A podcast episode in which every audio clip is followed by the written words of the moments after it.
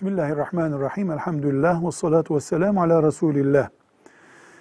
İbrahim Aleyhisselam'a verilmiş sahifelerden söz ediliyor.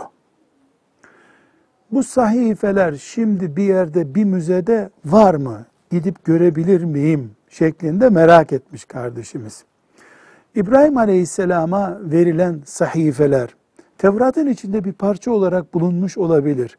İncil'in içinde, Zebur'un içinde bulunmuş olabilir. Ama e, şu anda ne Tevrat, ne İncil, ne de İbrahim Aleyhisselam'a verilen sahifeler hiçbir şekilde budur diye garantili bir şekilde dünyada yoktur.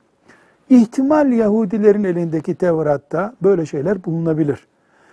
Dolayısıyla Efendimiz sallallahu aleyhi ve sellem bize bir yol göstermiştir. Ne yalanlayın ne de doğrulayın buyurmuştur. Çünkü biz doğruysa zaten Rabbimizin sözü kabul ettik. Yalansa zaten peşinden gitmiyoruz.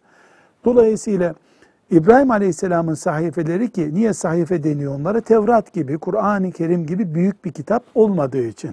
Ne kadar olduğunu, nasıl olduğunu da bilmiyoruz ama Kur'an'ımız İbrahim'in sahifeleri diyor.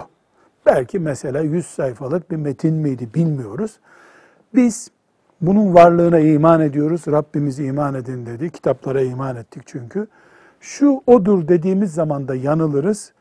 Bize gösterilen bir parça o değildir dediğimiz zaman da yanılırız. Zaten ilgilenmek ve araştırmak zorunda da değiliz. Velhamdülillahi Rabbil Alemin.